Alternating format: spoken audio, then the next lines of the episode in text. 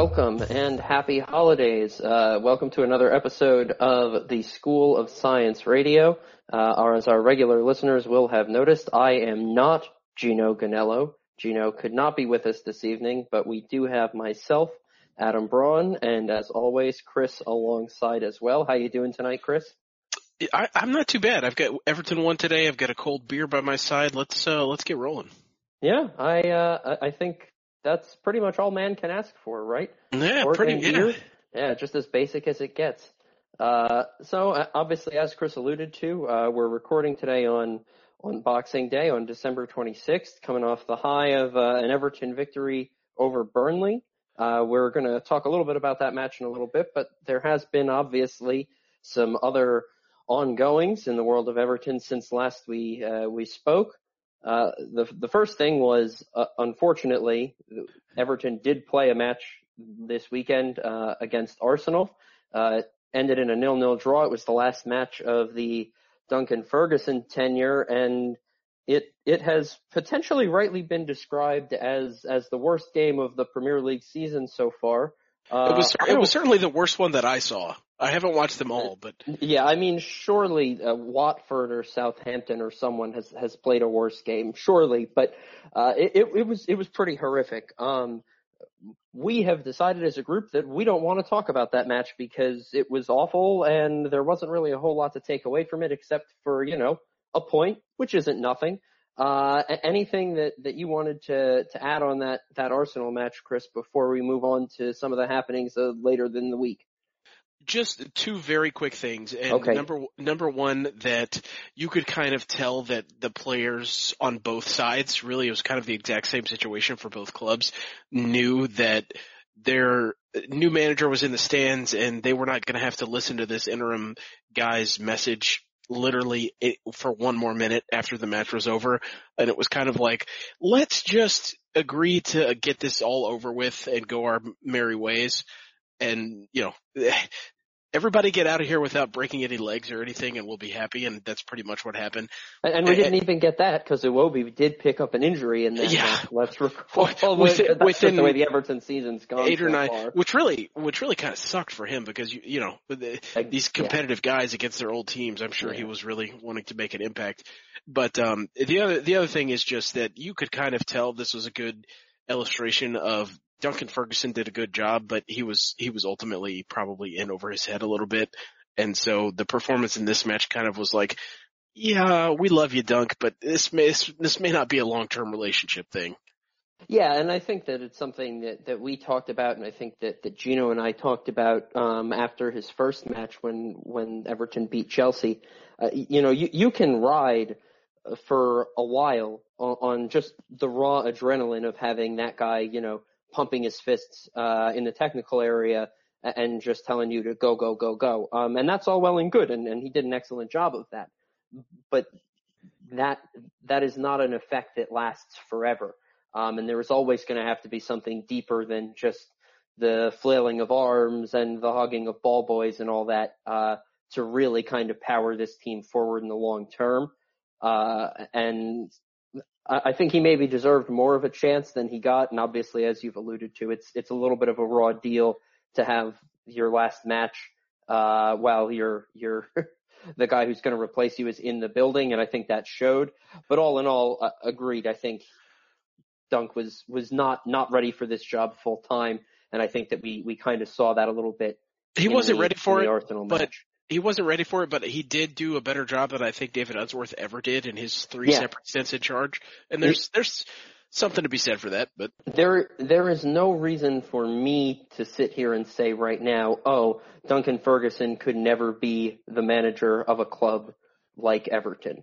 I Which, would not which I would say yeah. that about, I would absolutely say that about David Unsworth in a heartbeat for Well, I would go so far- match. I would go so far as to say, and we're kind of getting off track here, but that's that's our thing. I would go so far as to say that Dunk should get a look from some lower league clubs in the summer. Absolutely. Yeah, uh, agreed. Um, so so that's that's really all that there is to say um, about the Arsenal match. Um, one point is is better than zero, and that's that's what Everton came away with. So we'll we'll be happy with that. Uh, and as we said, that that was the the last match uh, with Dunk in charge. And then Carlo Ancelotti took over training uh, after being hired into the full-time Everton manager gig uh, during the week. So, so let's talk uh, before we look at Burnley. Let's talk just a little bit about what Ancelotti has done so far, um, and, and kind of what we saw in the week between the Arsenal match and the Burnley match, and, and how we think he impacts the club going forward. Uh, and I'll start by posing this this question to you, Chris. Uh, how do you think that Carlo has handled himself in public since the appointment, uh, positively or negatively? Because we've now kind of gotten a chance to to get a couple of press availability uh, and all that. What do we think about about how he's he's spoken as a representative of the club so far? Well, it's it's interesting, right? Because I think anyone who is intellectually honest with themselves would say this appointment for for the manager is not one where he is necessarily convicted about the project itself. You know, Carlo mm-hmm. Ancelotti mm-hmm. is 60, 61 years old and Farhad Moshiri is paying him, I believe the scientific term is a butt ton of money. And so, you know, I, I don't begrudge uh, Ancelotti for taking the job on those, uh, with, with those terms, right? Like that's a perfectly fine thing for a human yeah. to do is get paid. Um, but at the same time, you know, through his early press conferences, I have been at least a little bit encouraged with the manner in which he's carried himself. You know, he he may well be taking this for the paycheck, but at the same time, it doesn't look like he's not taking it seriously. You know, you kind you kind of contrast it with Jose Mourinho in in London with Spurs, and you know, Jose doesn't doesn't he doesn't even pretend what he's about. You know, he just wants to kind of come Jose's in. about Jose yeah, he he wants to build the ego, come in, blow up a squad, win probably like one and a half trophies on average, and get out. And at least in the beginning, Carlo has seemed like he he genuinely cares about what what is going to happen here, and whether or not he's the right type of manager for this project remains to be seen. But I I don't get the sense that he's not going to to invest himself in it. Yeah, I know, and I I think that's probably the right the right takeaway. And I think that we saw in his demeanor on the touchline um, as well uh, in in the match against Burnley today that he doesn't seem like a guy who's going to get get too high, get too low. I think he understands the and he is he is kind of displayed that he understands the scope of this project and that what happens in the short term, yes, is important. Um, but this is a long-term project at this point, and I think he grasps that based on, on the way that he's spoken and the way that he's behaved. And that's something that, that Everton needs, uh, obviously is, is somebody who's going to work with the club long term to, to get it to the places that it wants to be. Um, I, I know that, that both you and I, uh, and I think Gino to an extent as well, uh, were a little hesitant uh, about Ancelotti when when the rumors first came in. You know, oh, he's he's a big name manager, but is he right for the job? Uh, and and all of that. Uh, he is obviously here now, uh, and and will be here for the foreseeable future. Uh, has your final opinion on Ancelotti changed at all since he's kind of taken over, uh, or, or do we still kind of have the same reservations about him managing this team? Well, uh, hindsight is obviously to any extent a little bit 2020. So, you know, his, his comments in public and, and whatnot have made me warm a little bit, but I, I, I do still have the same reservations in terms of, you know, Ancelotti has been everywhere and seen it all, but the things that he's seen all of involve super clubs of, you know, Real Madrid, Juventus, Chelsea, AC Milan, all uh, Bayern Munich as well. Like mm-hmm. he, he's he's never taken a a club that is flailing, not even treading water, but basically drowning in terms of their on-field results and uh, turn them into something worthwhile. And that's not to say that he's not capable because I think that anyone with his resume kind of deserves our benefit of the doubt. And yeah. maybe you disagree with that, but like I thought even just watching the match today that there was a different sense of, you know, when the camera cuts to the touch, touch line, you're like, oh, that's Carlo Ancelotti. You know, like he, he's, he looks like he, he looks like he knows what his next decision is going to be. And you could, you couldn't always say that for Marco Silva. So I do think there's value there. And so I, I would say that if, eh, eh, if originally I was at like a a four out of ten on my positivity scale for this appointment. I'm probably at like a five and a half now. Yeah, I, I think I'm probably in in about the same boat. I think that his approach to this match, to today's match against Burnley, um, is is something that you have to feel good about because, like you, I, I I have this similar concerns about his ability to do more with less, which is certainly you know what he's going to have to do at Everton at least for for now. But again, he he comes in. Uh, obviously has a squad that is really hamstrung by injuries. No Iwobi today. Uh, Walcott only Ham, available hamstrung in a hamstrung in a literal sense yeah. for Alex.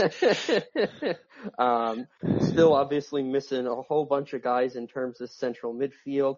Um, and he comes out with kind of a unique solution to the problem that helps his team create chances uh, against a team that is very, very good at, at preventing chance creation and, and ultimately gets a win.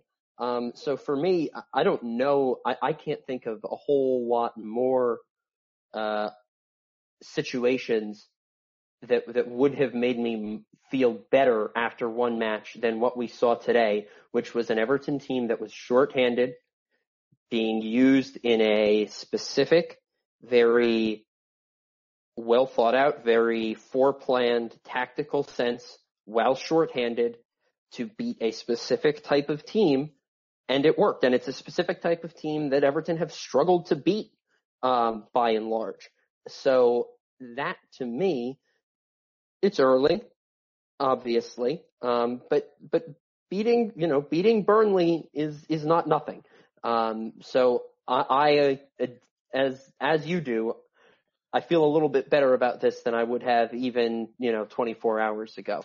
Well, well, just just the idea that he was able to even even if it was you know you could kind of point to one actual major tactical change from this game, the fact that he was able to implement that as effectively as he did within what like 36 or 48 hours, pretty yeah. impressive. Yeah. Oh no, absolutely. And that you know I, I was stunned when they came out in in the three in the the back three as opposed to the the four four two, and we'll we'll talk more about this in a little bit. But I, just for that exact reason, that I had assumed for sure they'd either come out in a four four two or a 4-2-3-1 just because that's what the, the, the players are comfortable playing because that's what they have been playing all season and he just didn't have that much time to implement it. And, you know, not that the setup was, was not without its faults, but everybody looked like they knew what they ought to be doing. Um, which there's something to be said for that. You know, we think about what, what happened with, with Moise Kean and the, the substituting the substitute, uh, fiasco. He, he did where, not look like what he knew what he was supposed to be doing. And, and, you know, and Dunk obviously had much more time during the week to to set up his uh his system and talk about scenarios and what might happen in late game than than Ancelotti did and and everybody very clearly knew what they were doing and and he kind of changed the system in the second half uh, after he made his first substitution and it was after that point that the goal was scored. Um so I'm, I'm talking, I'm, I'm realizing as I'm talking about this that I'm talking myself even right now as, as we're recording uh, into a higher opinion than I, I might have when I asked the question to you uh, five minutes ago now. Um, so encouraging signs, an, encouraging start, uh, no doubt. Um, just to, to think a little bit about not just the big picture with, with Ancelotti, but kind of the individual uh, impact we expect that he'd have on on players. I'll, I'll ask you a, a two-sided question, and we'll we'll focus on the first side, and then I, I think that the the second side might might relate. Uh, what player or players do you think will benefit the most from Carlo Ancelotti take, having taken over at Everton now? So my original answer to this question when I saw the episode outline was going to be Moise Kean. Um, and I think that's that's the the obvious answer that comes to you straight away. Because they, you know, it, immediately you're like, oh, they're both Italian. They'll have no communication problems, and there's obviously some truth to that. And then you hear Carlos say that he tried to sign Moise at uh, Napoli, and Everton got the deal across the line first. But after watching today's match, I think it might actually be Gylfi Sigurdsson. And I would be interested to hear your take on that, but it, it really looked like, you know, Fabian Delph was kind of in the midfield as somebody who was an accessory to building mm-hmm. play, but the, the real aim was to get things going through Gylfi, who had probably his best match of the season, I want to say, without thinking about it super hard. Um, it's certainly the best match that we've seen from him as an Everton player, um, playing in a true central midfield role as opposed to a, a number Right. 10 role. right. Um, and, and it was kind of a hybrid role at, at, at times, complicated for, for reasons that we'll get into.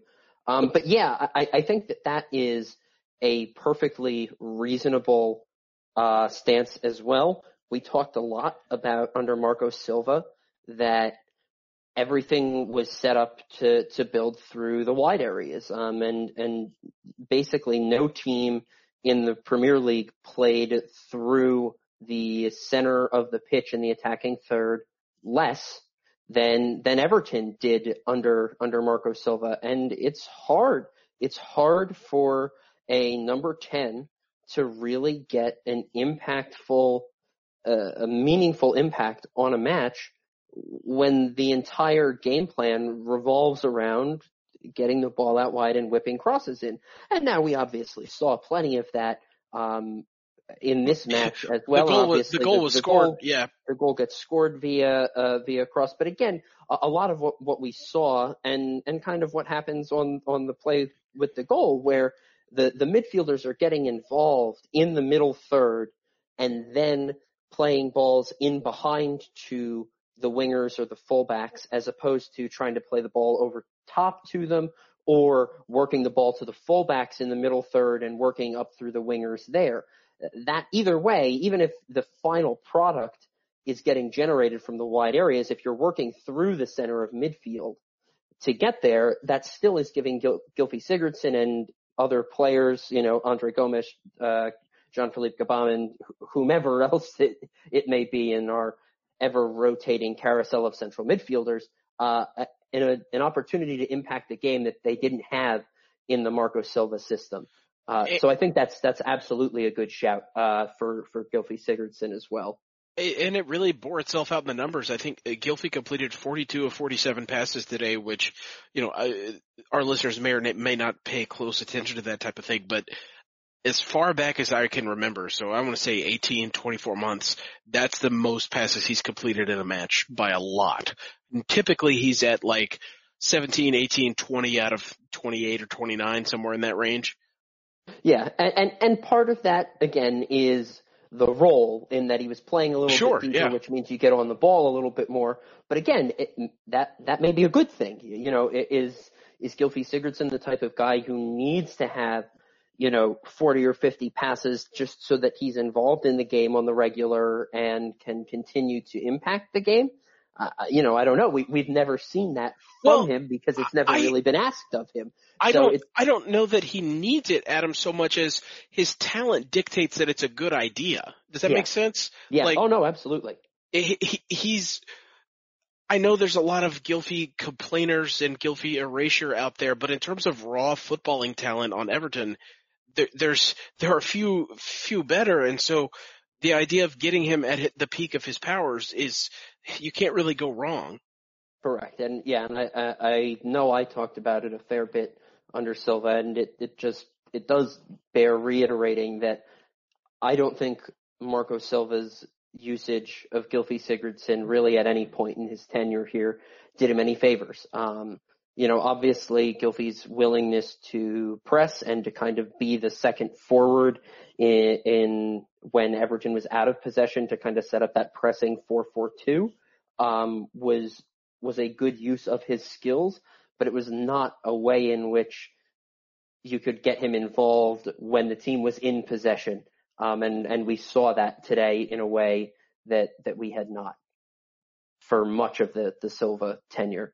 Um, so I, I think that's, that's a good answer to the question of, of who stands to benefit the most from, from Carlo Ancelotti's introduction. Um, I'm curious your thoughts if you have a, a player in mind as to who maybe is least happy to see Ancelotti take over and, and who, who may see game time or opportunity decrease now that the Italian's in charge. So this may seem like a cop out because of his recent form, but I am going to go ahead and say Michael Keane, and it's Yeah. not bec- it's not because of his form necessarily, but after having seen what Ancelotti asked his center backs to do today, particularly Seamus Coleman and Mason Holgate, with the overlapping and kind of just, you know, jumping into the attack as the situation called for it. Uh, Michael Keane can't do that. No.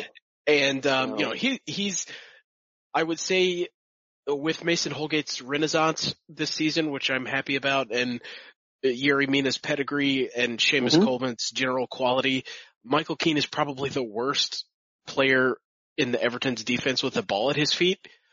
I, f- I feel like that's pretty fair to say. And he's also the, at the same time the least athletic. And yeah, that's kind and of that's not an argument. there's there's no argument to be had about that whatsoever. so it's kind of, it's kind of the cocktail of death, right? Like there are certainly things that Michael Keane is good at, like being large and he, he actually does read the game fairly well. But the things that Ancelotti were asking, was asking his defenders to do today, Michael Keane would have had a really difficult time with him. Yeah, uh, I think that that's that's a a good one. The other one that that I will point to, and again, I think it it speaks to um, some of what Everton did today and look to do today. Uh, I- I'll go with Tom Davies. Um, I, I think I thought about that, yeah. yeah, Tom. Uh, Tom, obviously, the energy that he brings to the midfield is is not arguable, um, and has occasionally shown the ability to play the final pass uh, into the attacking third. At, at times, maybe even better than some of his central midfield counterparts. Um, but the passing accuracy has just not ever been reliable um, from Davies. He, he misplaces simple passes far too frequently. And if Ancelotti is going to be looking to be building a team that possesses the ball a lot, um, you, you can't be doing that. Uh, you cannot play that way, especially if if part of the plan is going to be using defenders in advanced positions more going forward. Those turnovers in the midfield, when you've got guys from the back pushing forward like that, are absolutely cancerous. You you, you just can't have them.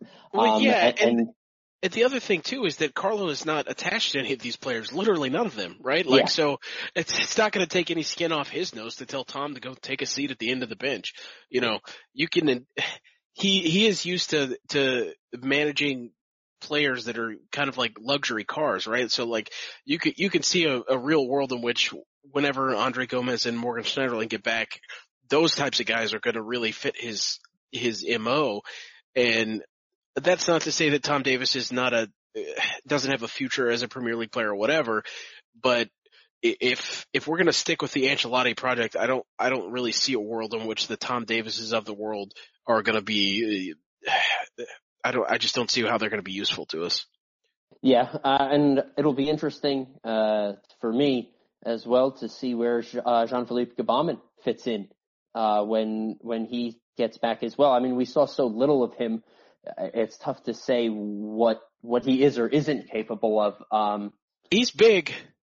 Yeah, you, and that's but that's about all we know, you know. And and if if a need for a technical player in the midfield uh, is a must going forward in whatever a long-term Carlo Ancelotti system looks like, can he be that guy? Uh, I, I don't I don't know. Maybe, maybe he can. Um, maybe he can't. Who can say? Not not us, based on what you know what little we got of him early in the season. Um, but it's just something else that I think will be interesting to, to think about. And uh, there's a world in, in which in, in three months, if we come back to this question of, you know, who, who was hurt the most by the appointment of Carlo Ancelotti, it, it could wind up being Gbamin for this, for similar reasons that it's, uh, it was Tom Davies. Yeah, and just to to put a wrap on that conversation real quick, I just looked up uh very helpful website by the way, premierinjuries.com keeps track of um all the Premier League injuries around the table and Gbamin's potential return date is listed as January 18th, which kind of actually snuck up on me, but at the Yeah, same time that that's far enough away to where you can easily see that Carlo could have, you know, things kind of up and rolling by then and be like, I I don't really have time for this. Yeah. Um, and again, because Gabamin is a young player, because it, it seems like Ancelotti has taken a longer term approach to this, um, you would hope that that would not be the case. But I mean, if what is working is working, eh, it, it's it's always tough for for managers to significantly change things that have been working, and it's a good Well, problem to have if we get to that point. But Yeah, let, and- let's and- see where we're at when we get there. And Schneiderlin should be back well before that. And the other Yeah. thing is that I, he's struggled a lot this season, but Fabian Delph actually was quite useful today. Yeah, he and was. so if if that if that pairing gets going, you know, it's going to be tough. But anyway, m- let's move on. Yeah. Um, just one last uh, quick quick hitter um, on Ancelotti. Uh, looks to have promoted Duncan Ferguson. Looks like Dunk is is going to be kind of his right hand man uh, going forward at Everton. Uh, based on what we've seen uh, from Dunk in, in the last couple of weeks, good idea, right? I move? mean, I think I think it's a great idea. Uh, Dunk Dunk got the the right hand. He got the seat right next to Carlo today, which you know under Silva he was always kind of tucked into the back of the dugout or whatever. And based on what we saw and what we heard from Dunk in his couple weeks in charge, I think there's a real connection with the players that Ancelotti's not going to have because he hasn't been here that long. Mhm. And you know, there's also the amount of the amount that you give value to this is kind of it changes based on person to person, but there's a real sense in which Ferguson is connected to the fans and connected to the to the club, and I think that that's important too for keeping pe- keeping people online and that sort of thing. Uh, based on what I saw out of Dunk's managerial ability, I I don't have a problem with it. Yeah, and I think it's just it's interesting because when you talk about managers um, of the pedigree that Ancelotti is, you know, usually they've kind of got their established backroom staff uh, that kind of follow them wherever they go. Um, and it's interesting to me that that Ancelotti would be willing to basically take on an uh, what is to him, obviously not to us, but to him, an outsider, and say, you know, uh, I'm going to upset what my normal approach in terms of my assistance would be because I see in you, Duncan Ferguson, something that nobody else that I normally work with can provide. Um, the extent to which that is really the case at this point, who can say? Um, but it, it means, it means more coming from a guy with Ancelotti's pedigree than it does from anybody else because I, I guarantee, you know, I, I don't know any of the folks offhand, but I'm sure Ancelotti has got one or more assistants that have followed him around for the last 15 years, um, and have now gotten knocked down a peg to make room for managed three Premier League matches, Duncan Ferguson.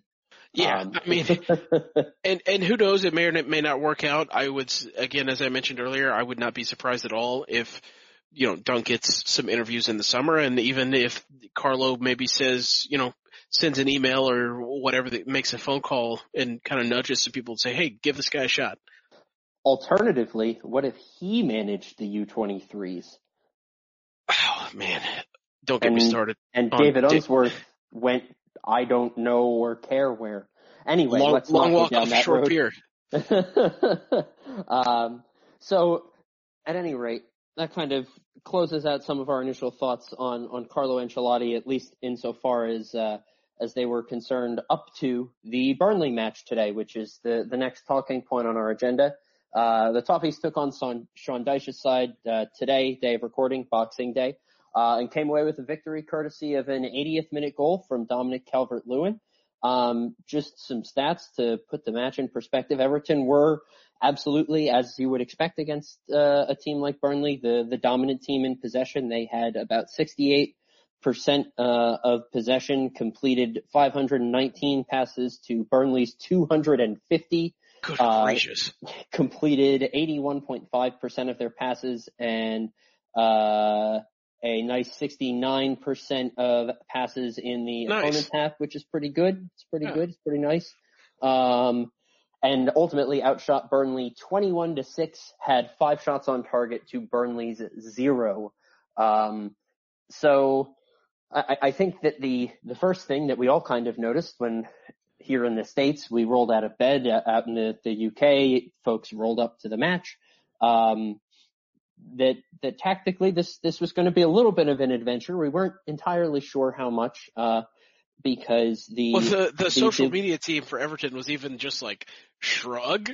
So yeah, the the the posts on social media had Everton in a in a four four two with with Djibril Sidibe at at right midfield and Seamus Coleman at right back. Um, so that was one possible interpretation of, of how things would go, um, when in reality, it, it, wound up being what, what I think you'd have to describe as a, a 3-5-2 with the, the center backs as Holgate, Mina, and, and Coleman.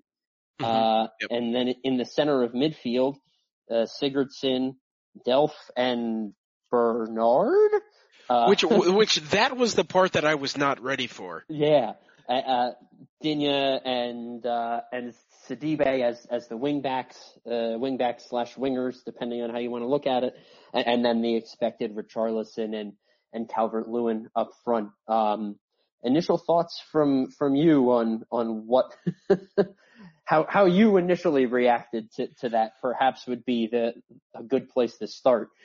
So, so there are two things here uh, mainly, and I'll let you speak to them more than me, but just initially, the extent to which the outside center backs got involved in the build-up play, you know, crossing the halfway line. And in Seamus Coleman's case, I mean, he was, he was all the way up in the penalty area on multiple occasions. Um, it kind of surprised me, you know, one of them would go up and the other would stay back and it kind of turned into like a back two for a little bit in possession, mm-hmm. which was, which was a little bit wild. And then uh, Bernard, as the, I felt like kind of as the game grew and went along, he kind of kept coming more centrally and kept coming more mm-hmm. centrally until eventually, you know, in the minutes before he got subbed off, he's basically just playing in the hole. And that's actually when Everton started looking the most dangerous. And I will cop to being, having been anti Bernard in attacking midfield for a long time. I don't think he has the, the, the size or the strength to get bumped around by Premier League center backs like that. But he, he can hold on to the ball and he's got some pretty interesting creative ideas. And so for whatever reason, it was working. And those two things were the main things I noticed. I think ultimately the center backs getting involved kind of made more of a, a long-term impact than Bernard did. But, uh, what do you think? I, I had this discussion with, uh, our manager over at the, at Royal Blue Mersey, uh, Calvin earlier today. I'm less convinced than some perhaps that that, that back three with the overlapping Coleman, uh, is, is a long-term plan of Ancelotti's. I, I don't know. It, it struck me much more as a, hey, this is Burnley and Burnley doesn't want the ball, so you can get away with doing some pretty wacky shit. Well, uh, also I have I have X amount of healthy players, and these are the best yeah, eleven. exactly, and, and and and I think very very much today uh, Ancelotti said, all right, I've only got 15, you know, however many, 15, let's say, you know, healthy first team players. And I, I know who my 11 best are. And I, I, I don't think at this point you would get a lot of argument that the starting lineup was the best healthy 11 players no, that Everton none, has none right for now. me. Yeah. Um, and then say, how do I make this happen? Um, and it, it worked quite well. Um, definitely Holgate did get forward a little bit, but it was much, much more, um, down the right with, um, with Sidibe and, and Coleman to the point where, you know, when the attack went down the right, it was basically like Seamus Coleman was a standard right back and, and Sidibe was a, a standard right winger. And, and then Bernard would kind of cheat in from the left into the hole to to really fill out a, a midfield three of Bernard ahead of Sigurdsson and and Delph, and then Digne would play kind of a dual left left wing right. left back role over on the left hand side. Uh, he occasionally got isolated, which was really the only thing about this that I, I didn't like because he's just so much better when he's got a, a winger or a central midfielder. Well, some of some of our with. best work last season was after Bernard and Digne got really you know, acclimated to one another.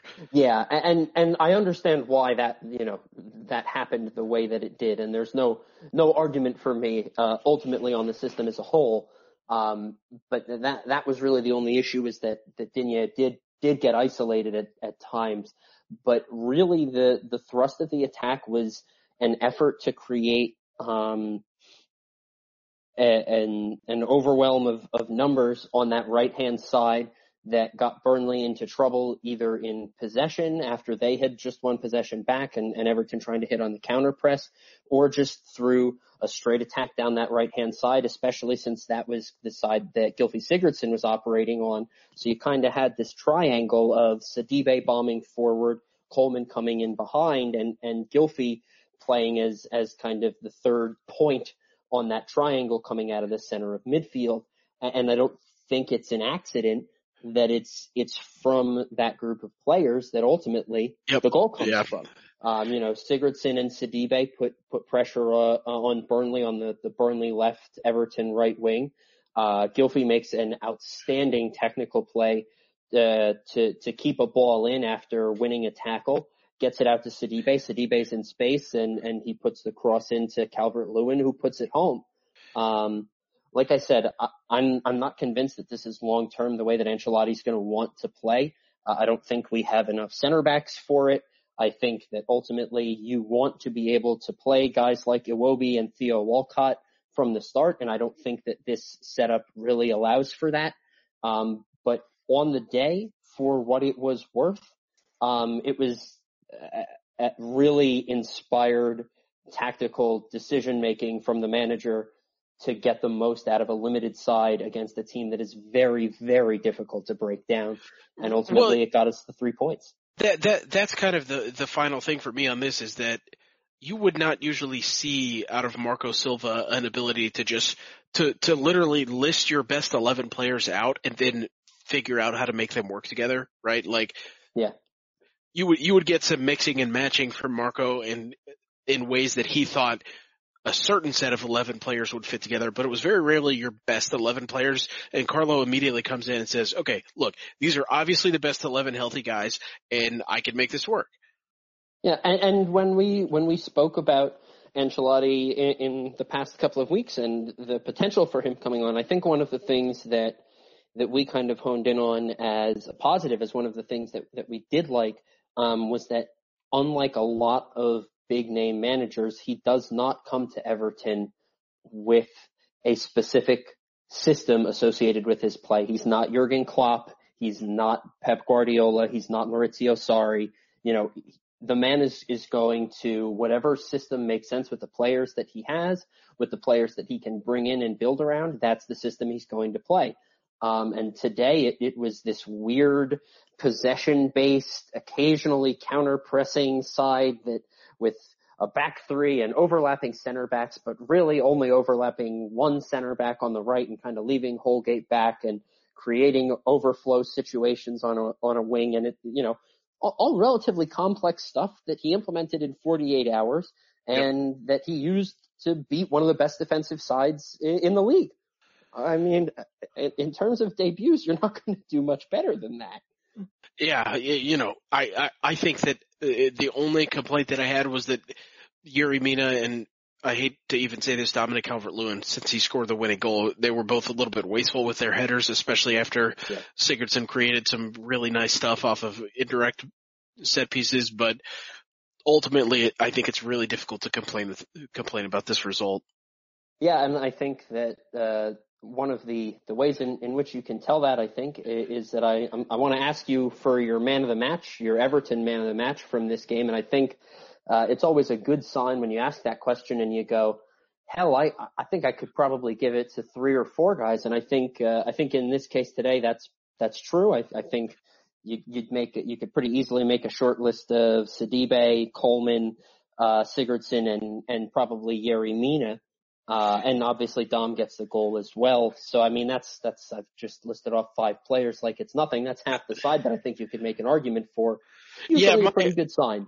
Uh, my, my list was Bernard, um, Sidibe, I didn't even and, list Bernard, but you're right.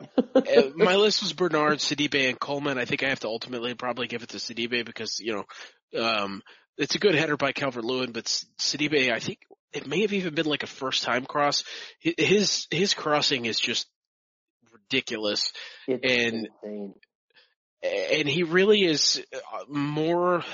I don't know. I don't want to say that he's necessarily more offensively capable than Coleman. It's just a lot different, if that makes sense. It is. And, no, that absolutely. So, uh, and I, this is one of the things that folks who've had a beef with Coleman and this is even going back a couple of years, have always pointed to that he does not complete uh, a particularly high number of his crosses, um, which is true. Seamus Coleman, for as good an attacking right back as he has been in this league for as long as he is, cannot cross the ball for dick. He Yes, cannot right. do it. He is a Well, and- terrible and it's- it's been-. It's it's been exacerbated by Leighton Baines on the other side of the field, right? Yeah, Like, and, and, and- but he does things in other ways very well, and I still think he's a, he's a hell of a dribbler, which a lot of people a- don't give him credit for. an outstanding dribbler. He's still got very, very good pace for a guy who is his age and, you know, broke his leg not that long ago. Um, he's very good at working intricate one-twos with his wingers or central midfielders, especially when he gets inside or down around the 18, which is just not something that you see from a lot of fullbacks who have the sort of pace that he does.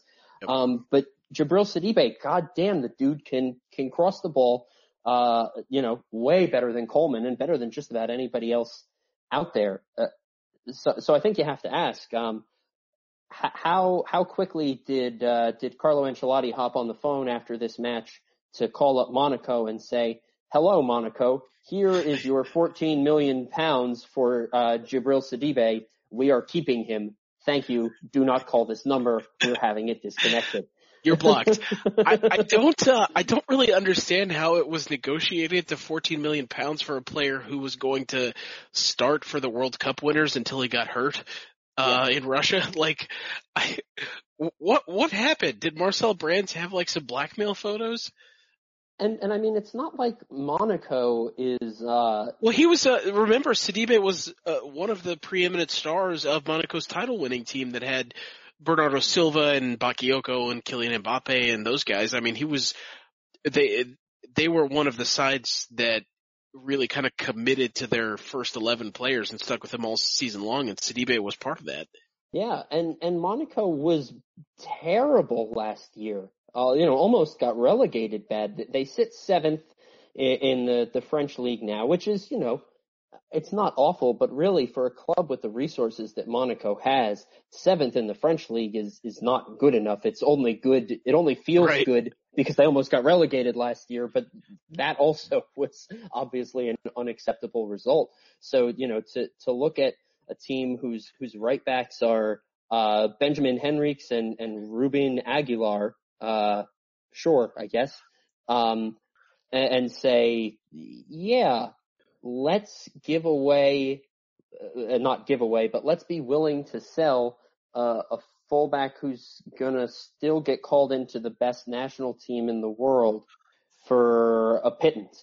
And I mean, let's, you know, honestly, 14 million pounds is not a pittance to you or I, but I mean, Farhad Moshiri, you know, sweats that out in his sleep. yeah. I, I, uh, it's it's really something else, and I I don't think at this point that that transaction is is really up for debate. Like that's that's open and shut as far as I'm concerned. yeah, uh, no, he is absolutely 100% um, going, you know, gonna gonna be at Everton past the season. There's just no way. But That- John that Joe Kitty, Well, it is. It's interesting because Kenny has had a very good season at Schalke. You know, has has been a regular starter for a top four team in the Bundesliga, and I know we've talked about this a little bit. Um, I don't, I don't rightly know what what, my theory presupposes is that Sidibe is a winger. But we've already got so many of them too. eh, yeah, but Walcott's not gonna. I mean, he's not gonna be around that long. Yeah. I, well, at any rate, we're. It, it's a good problem to have. It to, is, to yes. feel like going into next season, this team is going to have three three fullbacks who have proven themselves, you know, on the, the top, you know, in a top league in the world. Uh, Sidibe here, uh, Coleman here, and and Kenny uh, in the Bundesliga. Good good problem to have. Don't hate it. Um, Definitely don't hate it. what what I did hate a little bit, uh, as I often do, uh, was the officiating in this match. Uh, interesting decision by Anthony Taylor to completely forget to bring uh, his cards out onto the field for this match. At least that's what I have to assume because somehow zero players got booked in this game. Do you, do you, do you have any insight on this? do you think that he like put on the wrong pair of shorts and the I- cards just weren't in there? I I mean, he doesn't strike me as the brightest fellow, So I mean, maybe. Okay, so so t- how many fouls do you think happened in this game cumulatively? Uh, I can tell you. I don't even need to. Okay. to. Oh, well, I've got- I've got it open too, yeah. Uh, Ju- just oh, guess. Oh my. Yeah. Oh my. It's it's Uh, it's so 29. 29 fouls between between the two teams. So so that's a foul every three minutes, more or less, if you're not very good at math. That's Um, me. Thank you. Yeah, you're welcome. So that's a foul just about every three minutes. Um, And no a foul Woof. every 3 minutes and no cards. I'm not even I'm not even necessarily although I feel I would feel justified in doing so. I'm not even necessarily complaining that he didn't card Burnley. It's just this this the statistical improbability Of- that, that you have that many fouls committed. Let's uh, just just for the sake of comparison, the Arsenal uh, Arsenal Everton match, which saw five yellow cards, had 21 fouls. who, who refereed that match, can you tell? Uh, wasn't that wasn't that Michael Oliver? I think I, I, don't I, I don't remember offhand, and it's not listed here. I, I suppose it doesn't matter all that much. All of them are Um, mostly the same, except for Mike Dean, who is wonderful. uh, Wonderful in that he is terrible. Yes. he's he's that was Kevin Friend, so he you know also incompetent. Oh, okay, yeah, you're right. Uh, you know, I, there were there were one or two I think for both teams that when they happened, I went, "Oh, that's a yellow." You know, ca- casually, not like waving my hands around like a crazy person. You know, like, "Hey, you just broke our player," or "Hey, our player, why did you just do that?" Um, but Well, the problem wasn't the the individual instances, right? It was the consistent infringement. yeah, Like, eventually you have to get a yellow card just by the rules. And I think the, the most glaring instance of that was, I want to say it was maybe Charlie Taylor. I don't remember because there's no reason for me to learn the names of Burnley players, but R- R- Richarlison has picked up the ball in the midfield and is just storming into the penalty area. Like, you know, like when he, when he gets ahead of steam, it's really difficult to stop him. And the guy behind him just cuts him off and knocks him over and completely kills the attack and all of the momentum and is nowhere near the ball. And I'm just sitting there like, that's literally the definition of a tactical yellow card. Where is the card, Anthony? my uh, if if you're keeping score at home, this is pretty impressive. This stat that I've just pulled. So there, what did we say? 29 fouls, right, in this match. Yes. Charlie Taylor committed four and suffered four. So I think it's safe to say It might have been him, the- yeah. Most of the action was around Charlie Taylor, which makes sense. He was playing left back, so going up against the combined forces of uh, Coleman, Sidibe, and and Sigurdsson.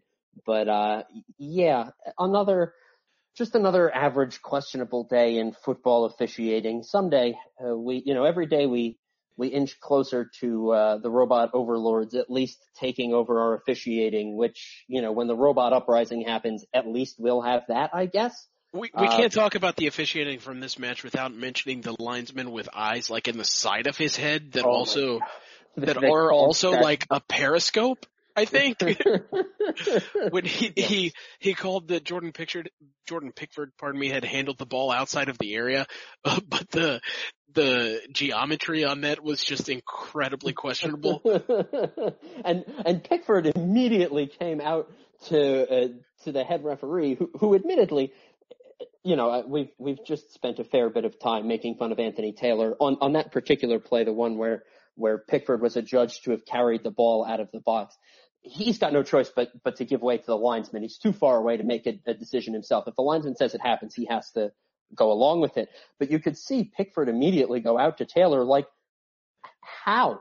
How did he see that? Yeah. tell? How how can a guy who is standing perpendicular to the line that he is judging judge the line? That's right, perpendicular. I just went geometry on this. That's how Hey, serious it is. This is this is now a math podcast. It is written. uh, okay, uh, one more quick hitter on the uh, on the Burnley match, and and I, I spoke about this a little bit, but I'm curious uh, into some of some of your thoughts. I, I think we agreed last season. Uh, Lucas Digne was, you know, easily Everton's best player last year. Um, looked like certainly. looked like a, a top five left back in the world. Um, and he's been, he hasn't been bad this season, not by any means, but, but he hasn't quite looked the same either. Um, and I'm curious as to your thoughts, uh, after another showing today that was decent, but only decent. Um, what what we might be looking at in terms of why that might be the case.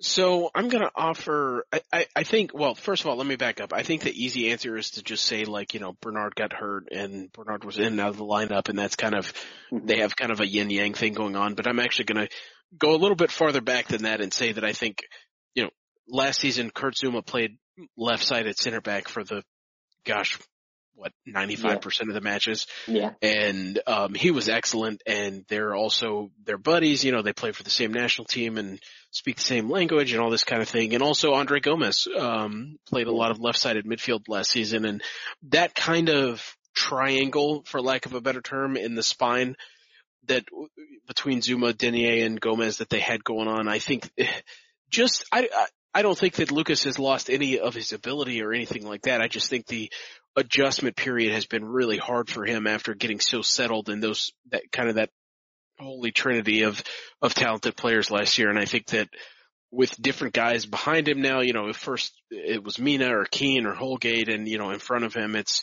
Iwobi or Bernard or whatever the case may be, and to to, to his midfield side it's Fabian Delph or whatever.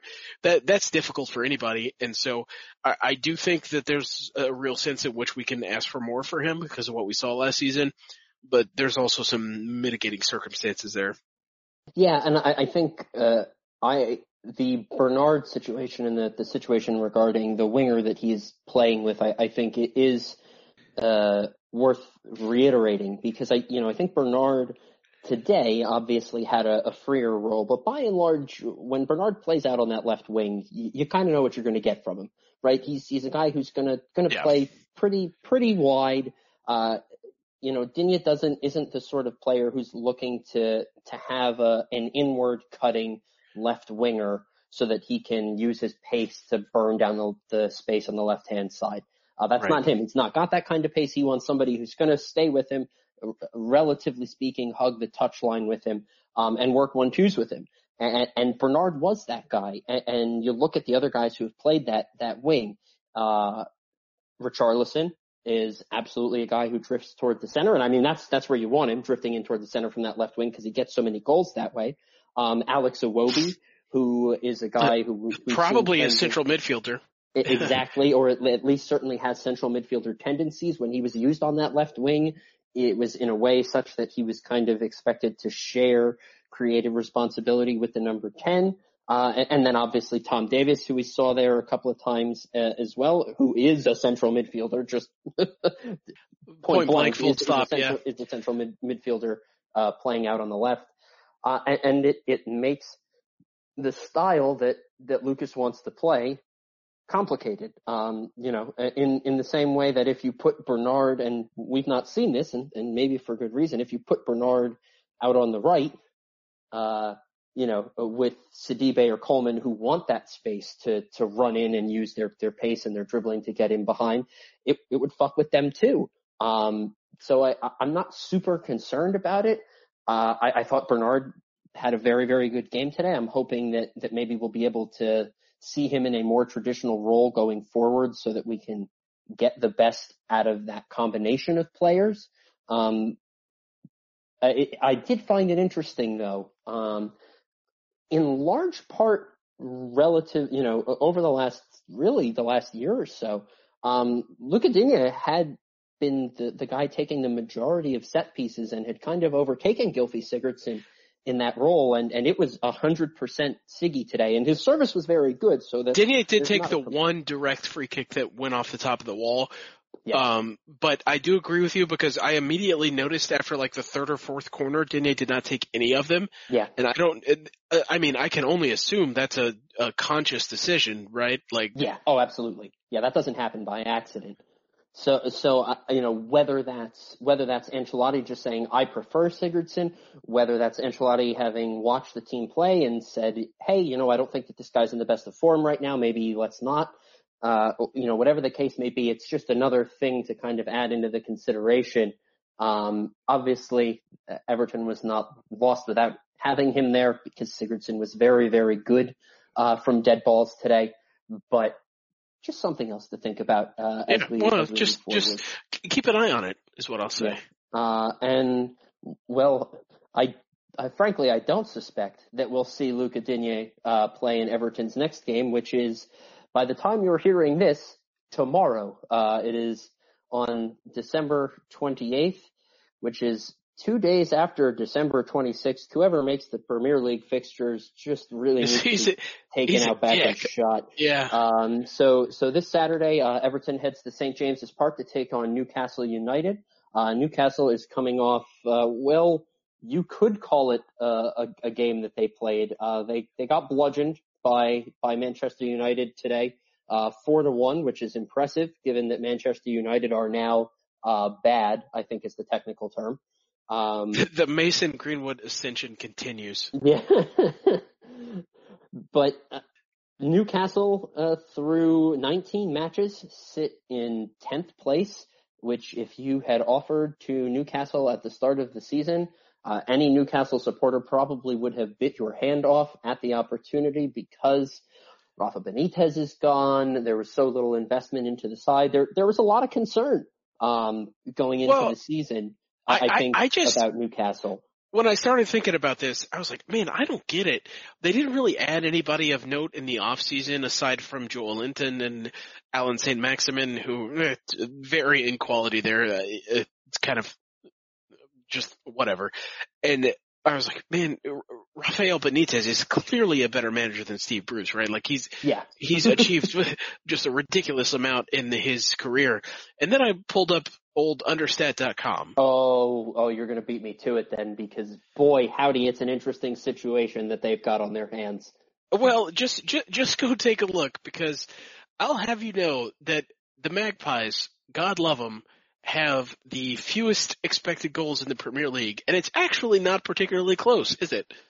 Uh, no, no, it's not. And, and really what, what Newcastle has, has done, and, and let's also be clear, uh, their defense not good. Uh, No, according, neith- to un- yeah. according to Understat, they have conceded the fourth most uh, expected goals against. So this is not a situ- this is not a Burnley situation.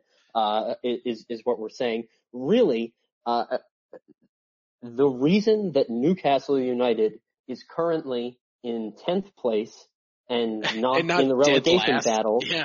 is that Jonjo Shelvey has weirdly scored five goals on one expected goal.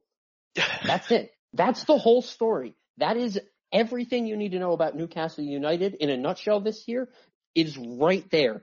Jonjo Shelvey leads this team with five goals. No other player has more than two, and no forward has more than one. That's, Vold- that's Voldemort's Newcastle magic United. just, yeah. Uh, you I know, mean- and and don't, don't get me wrong. I mean, hey, good for Jonjo Shelvey. Great. I'm I'm very happy that that he is weirdly just getting Are you, buckets are you, on shots of no value whatsoever. But that that's it. That is the only reason because those five goals are really what's what's Newcastle got five. How many wins?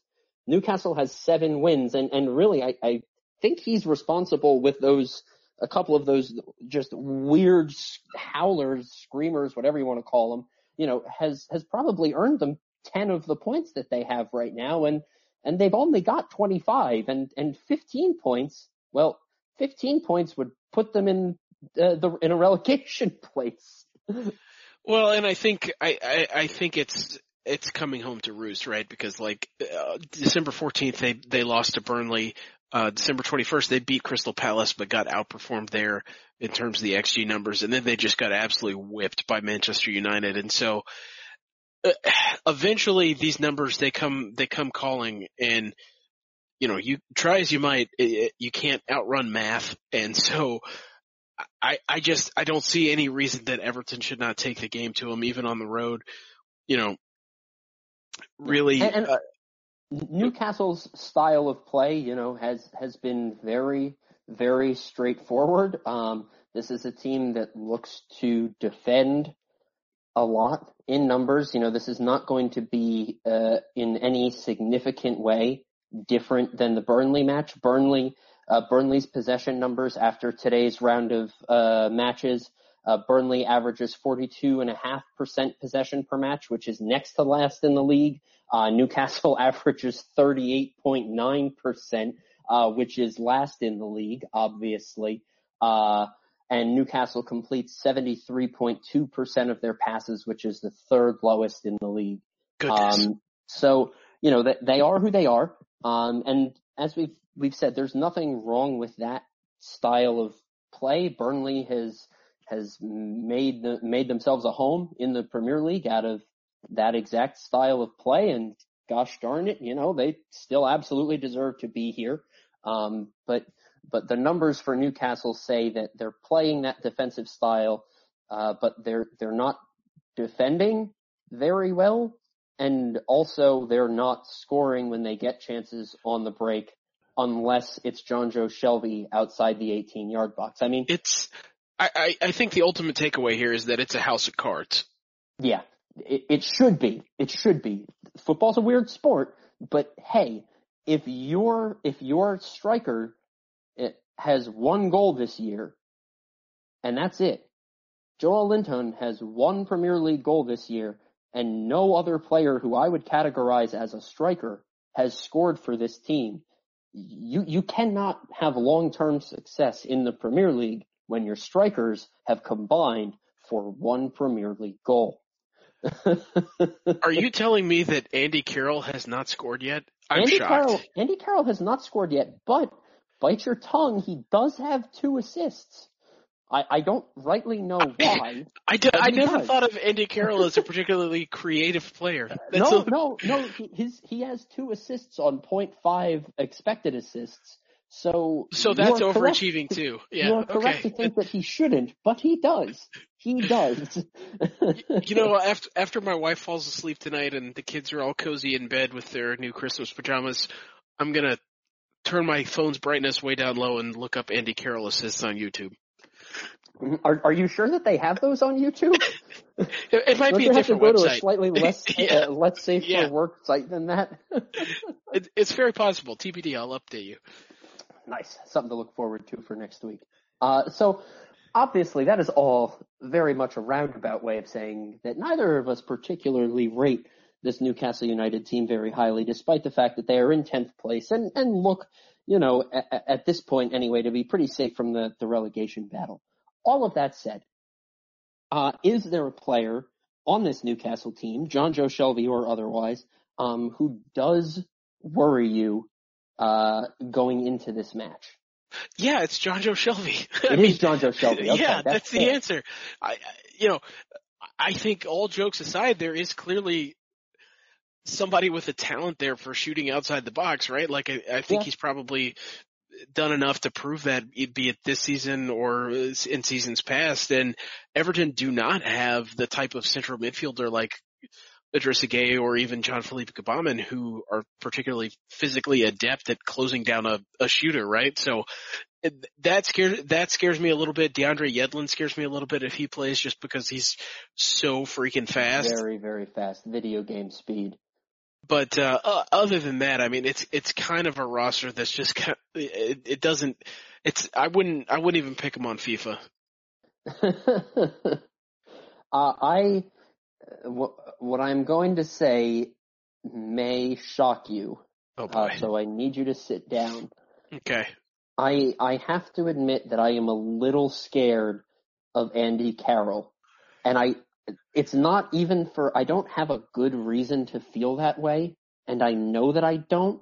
It just feels like a thing that Everton would do, doesn't no, it? that's fair. Yeah, it's it's like if we play Crystal Palace, I'm always worried that Christian Benteke will yeah. will get off of his his schneid against us because that's just what happens to us. No, yeah, that's fair. I could see that you know, coming in 82nd minute at, at nil nil and scoring yeah. some sort of bullshit set piece goal. No, I get, yeah, I get it. Again, he's big, he's strong. We, you know, Everton was, was much better, uh, defending set pieces on the whole today than, than we've, we've seen for most of the season and certainly better, better than last season. But he's a guy who's a danger in those sorts of situations and they remain, especially against a team that doesn't generate a whole lot from open play set pieces remain the, the best opportunity, you know, for a team like Newcastle to score on Everton.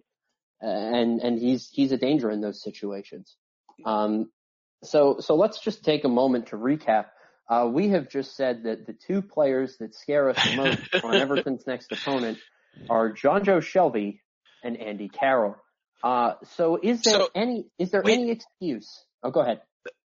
I, am pretty sure that Jonjo Shelvey and Andy Carroll played for, played together for a Liverpool team not so very long ago maybe that's why we're scared of them. It's a deep, it's a like, it's a deep repressed memory of just like, oh God, what if? Oh, well, I know Andy Carroll had a big goal for Liverpool against Everton. Thank I, you for reminding me of that. Oh, yeah, I, I, I, just confirmed that. I, I Google imaged Andy Carroll, oh. Jonjo Shelvey, and they're both in Liverpool jerseys together at Anfield. So that that was a thing, and now I'm and now I'm not going to sleep tonight. So yeah. thanks. Okay, so outside of the uh, we are obviously accepting that, that these are not uh, in a vacuum the two most talented players in the Premier League, and, and this is a, a team overall that's short on talent and has ridden a lot of luck to get to where it is right now.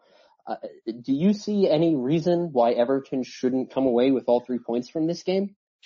Um, no, not really. Uh, other than just road weirdness and fatigue would be my two yeah, main uh, concerns it will be interesting, obviously, to see what the squad rotation looks like. Naturally, both teams um, are gonna are gonna look somewhat different than they did uh, when they played today, just because that's how it has to be.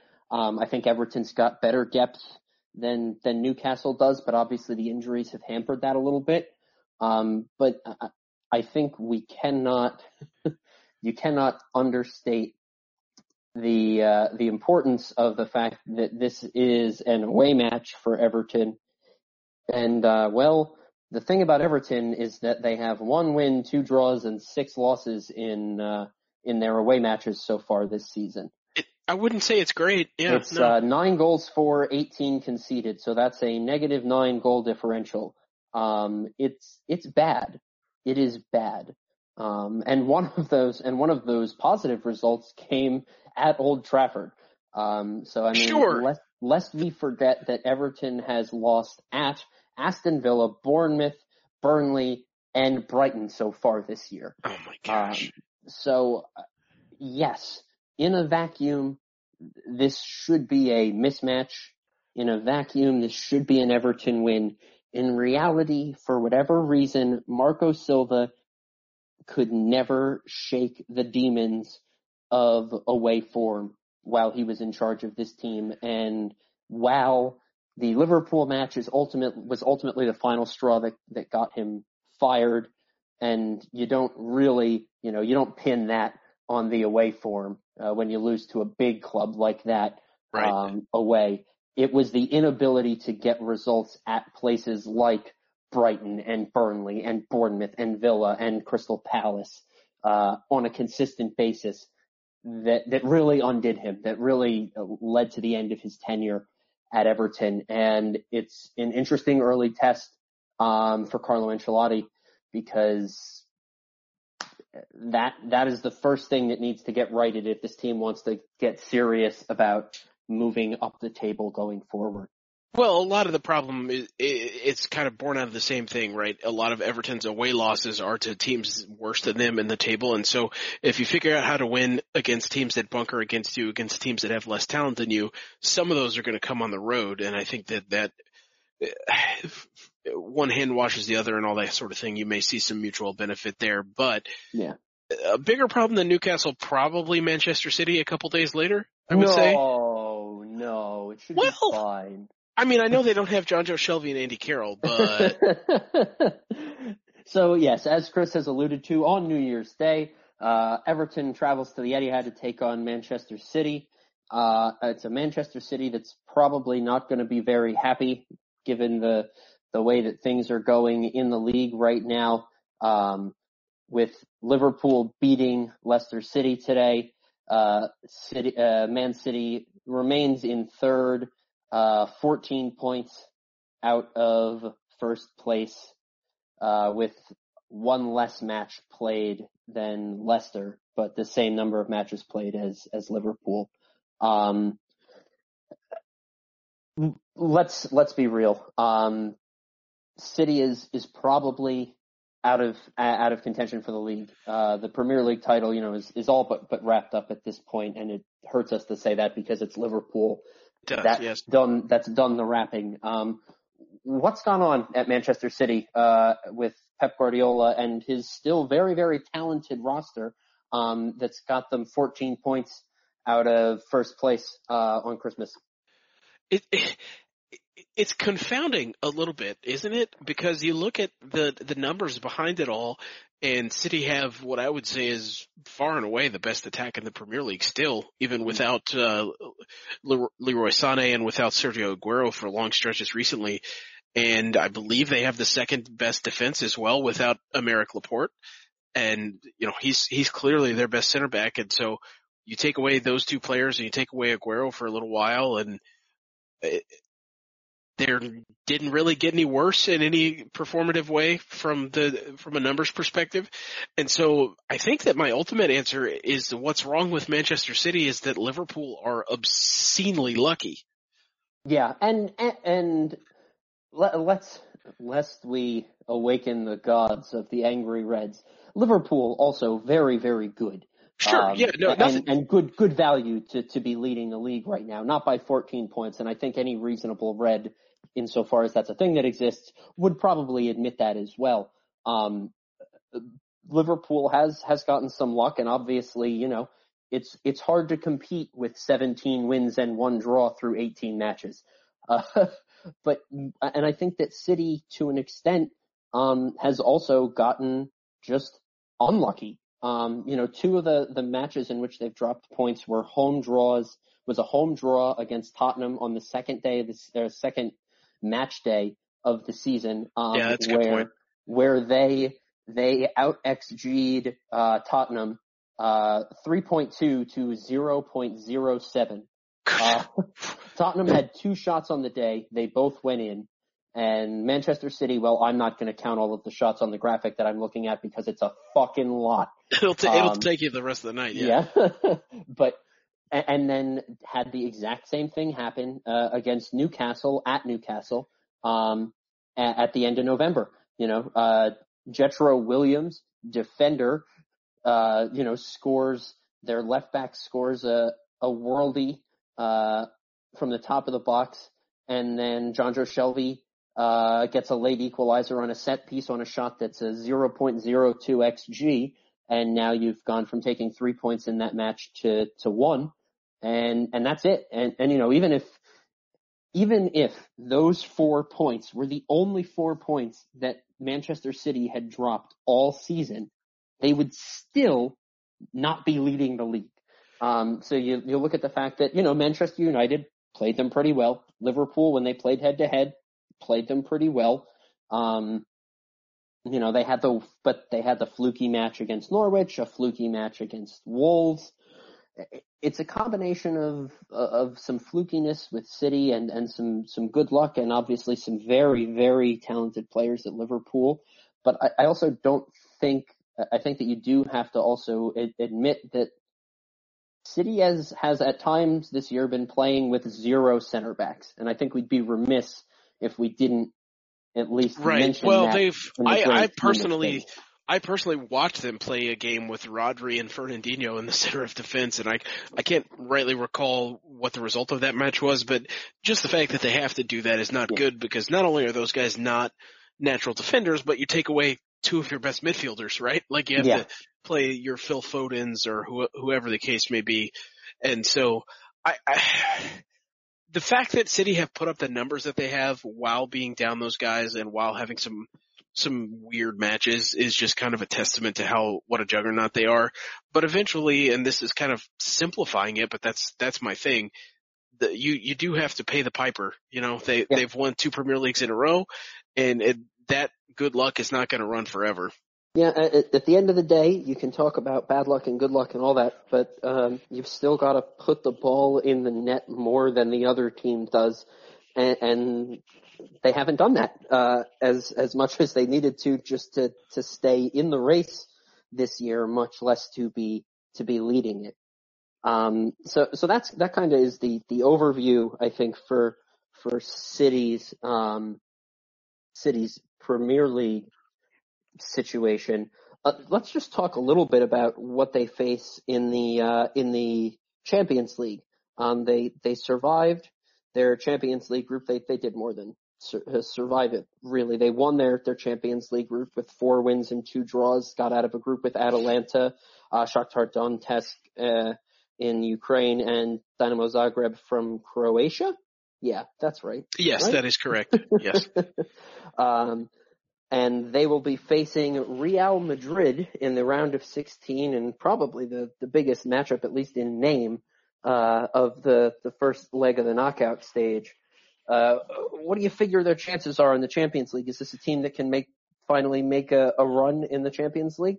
I, I mean, if, if, if I'm Pep, I, I would probably say you go for it, right? Because the knock on Manchester City the last couple of years has been that they haven't done anything of consequence in Europe since Manuel Pellegrini's last season when they made the semifinal. And uh, you're far back enough in the Premier League now that nothing you do there is really going to matter. Um, particularly after Liverpool gave Leicester City kind of a kind of a beating today. And so uh, I would, if I was Man City, I would throw all my resources into Europe. Yeah, and and City's first leg, the first leg uh, against Real Madrid, is not until February 26th. So it's not like it's a decision that Pep yeah, needs that's to true. make right now. You know, if Liverpool goes out and loses their next four matches, yeah, then uh, you, you think differently. Which is, you know, it's not going to happen, but you have to at least respect the the possibility of it. But by then, you're really going to know. You know, are, are are we in it at this point? Um, you know, Real Madrid does not scare me particularly if if I'm Manchester City, and I think you probably tend to agree. Um, They- they have not. they're just not been the, the- same team Yeah. since since Ronaldo left, and uh, we we have our own feelings on Ronaldo, I know, but the guy can still play the football, and and the reality is that they they just have not looked like a team that can legitimately challenge uh, the the big clubs in Europe uh, as they stand right now. Uh, Well, I mean, I would go- you stand too. and I don't want to spend much time on this, but I would go so far as to say the best teams in Europe are probably at least the first two are both from England. Yeah, well, you know, it's hard to argue against Liverpool and their, you know, 830 million uh, league matches unbeaten at this point. Uh, you know, City remains a, a, a major threat. Uh, I certainly don't think you'd bet against either of those teams in in this round, and then as long as they avoid each other in the next round, I I don't know if there's a, a whole lot of matchups as if I'm Liverpool or Manchester City that scare me outside of the other of the pair of them. Yeah, no, I'm with you. Uh, so just thinking thinking ahead to that match from an Everton perspective a little bit. Obviously, um, away at the Etihad, third match in seven days. Uh, all of the the typical nonsense that comes along with the the matches at this time of year. What does Everton have to do to try to get a result at the Etihad, given the the strength of, of Pep Guardiola's team and and all of the circumstances surrounding the match going into it? I think that the answer is play Dominic Calvert-Lewin at right back, right wing back. You Um, stop that. You stop that right now. Hey, a couple of years ago, it was, I believe, Gylfi Sigurdsson's Premier League debut with Everton. Um, Calvert-Lewin played at right back and, or at least right mid and gave, uh, Leroy Sané, the fullback, a hell of a time.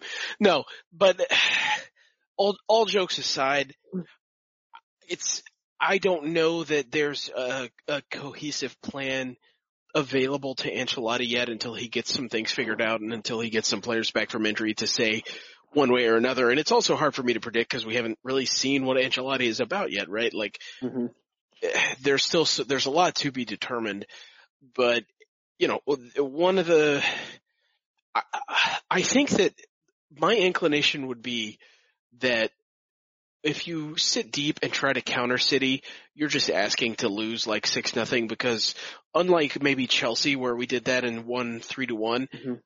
Manchester City have no problem putting 35 shots and six goals on you. Like they can do that. And so I would be almost inclined to just say, Hey, let's, let's try to, let's take this out back in the alley and let's just try to go after them. because really the the the center of their defense and even even their fullbacks to a certain extent, be it especially on the left side, you know Benjamin Mendy's not that great. Um, Zinchenko is really an attacking midfielder. Angelino is from the Dutch league. Like th- there are defensive weak spots there, and I think that Everton have at least the talent, if nothing else, to kind of get something out of it in terms of not necessarily one or three points, but at least make some make some hay. Okay. See, I hear you. But what if I said, let's not do that. Let's bunker and pray to the finishing pixies that City forgets how to score for 90 minutes like they've already done a couple of times this season and just hope for the best. Okay, I'm down. Yeah, let's do that. Great. Okay, good talk. Um, no, I, I just, the situation in the center of midfield is such that I think anything remotely open gets us absolutely torn to shreds from the off. Yeah, I don't know if, if you've seen the form that Kevin De Bruyne is in lately, but oh my gosh. If if uh, if Andre Gomes and Jean-Philippe Gbamin are are healthy and can play in this match and, and can impact uh, you know the the midfield, the potentially less physical um, midfielders that that City have, then yeah, maybe you know maybe I'm I'm willing to to kind of open things up a little bit. Um, but I mean, my guess is that we see uh, on Saturday against Newcastle, we we see a midfield that's that's maybe Davies and and Holgate, maybe it's Davies and, and Schneiderlin, um, and, and then they go back to to yeah. Siggy and Delph uh, against City. And no disrespect to Siggy and Delph, who did a very good job today against Burnley. Um, but if you open the matchup and those are your central midfielders against that attack, you're going to die and it's going to be bloody and no one's going to like it. Um, I, I personally, I say, all right, we're going to come out 4-4-2. We're going to clog things up as best we can. Uh, we're going to try to frustrate City, a team that has shown frustration at times this year. Pray that we get a little bit of luck and that their little bit of bad luck keeps going and, and that maybe, you know, we get a bounce or two that, that creates an attack with our speedy front two against uh, what remains a, a pretty suspect back line for them and, and then go from there. Yeah, no, I can, I can certainly see that as being viable and I think that, you know, the way that the front two has been constructed recently kind of lends itself to that you know, you just let Dominic Calvert-Lewin and Richarlison be a pain in the ass. Mm-hmm. And you are absolutely right in what you've said that doing it against Chelsea is a very different proposition to, to doing it against Manchester City. Um, but I, I, just, with the players available, uh, at this point, I just can't see a way, uh, that, that any, any strategy but that one gets, gets Everton any kind of result. Mm-hmm. Um, we didn't we didn't do it for Newcastle, so I'll have you do it for, for both Newcastle and Manchester City now. Uh, predictions for, for each of the two upcoming matches? Uh, yeah, I'm gonna say that um, Everton beat Newcastle, you know, two nothing, two one, that kind of thing. I think Moise Kean gets his first goal at St James's Park. I'd be kind of sad that it's not at home because I think he's he's earned a response just in terms of his effort level from the home fans, but that's neither here nor there. I, I I just Ancelotti has a lot of experience playing against big big clubs like Manchester City, but what he doesn't have at this team yet, anyway, is is the talent. And so, for for the City match in Manchester, I'm I'm foreseeing something like three one, three nothing, and frankly, I, I won't be. I don't think there will be anything to take away from that as usual. Yeah. Um, I, I agree uh, on the City match. I think a 3-0, 3-1 where we kind of walk away, shrug our shoulders and say, hey, you know, um, we did the best we could. Uh, let's not forget that that's a midweek match and that the following Saturday is the Liverpool match in the FA Cup, which is oh going oh to goodness. mean yeah. substantially more. So I'm not saying that Carlo Ancelotti says, fuck it, I don't care about this match. Um, but I'm not saying that he necessarily doesn't or that I in his shoes would not either. Um, but that's, that's a different story. I think regardless of the lineup that goes out, you know, a 3-0, 3-1 type is, is probably what you see. Um, I think Newcastle probably, um, probably goes ends up being a draw. I, I think one one. I just don't trust Everton's away form, uh, and it's really as simple as that. I think that that there's a stupid mistake or something thereabouts that ends up costing Everton a lead that it takes in the first half, and uh, and they end up dropping points in a in a match that really is winnable. Yeah. Hey, uh, real briefly, that Liverpool FA Cup match is actually on Sunday, and I just realized I will be flying for work during that, so I don't have to suffer. Oh, you suck. Oh, that's a good place to stop. all, right. all right. So, uh, we will be back at you probably same time next week. Uh, we'll likely record, uh, on Thursday again next week so that we can hit you up with reviews from the Newcastle and Manchester City matches and a preview of the Liverpool match to come. Keep your fingers crossed. Hopefully we'll have some good results in there and have some momentum heading into what could well be Everton's biggest match of the season.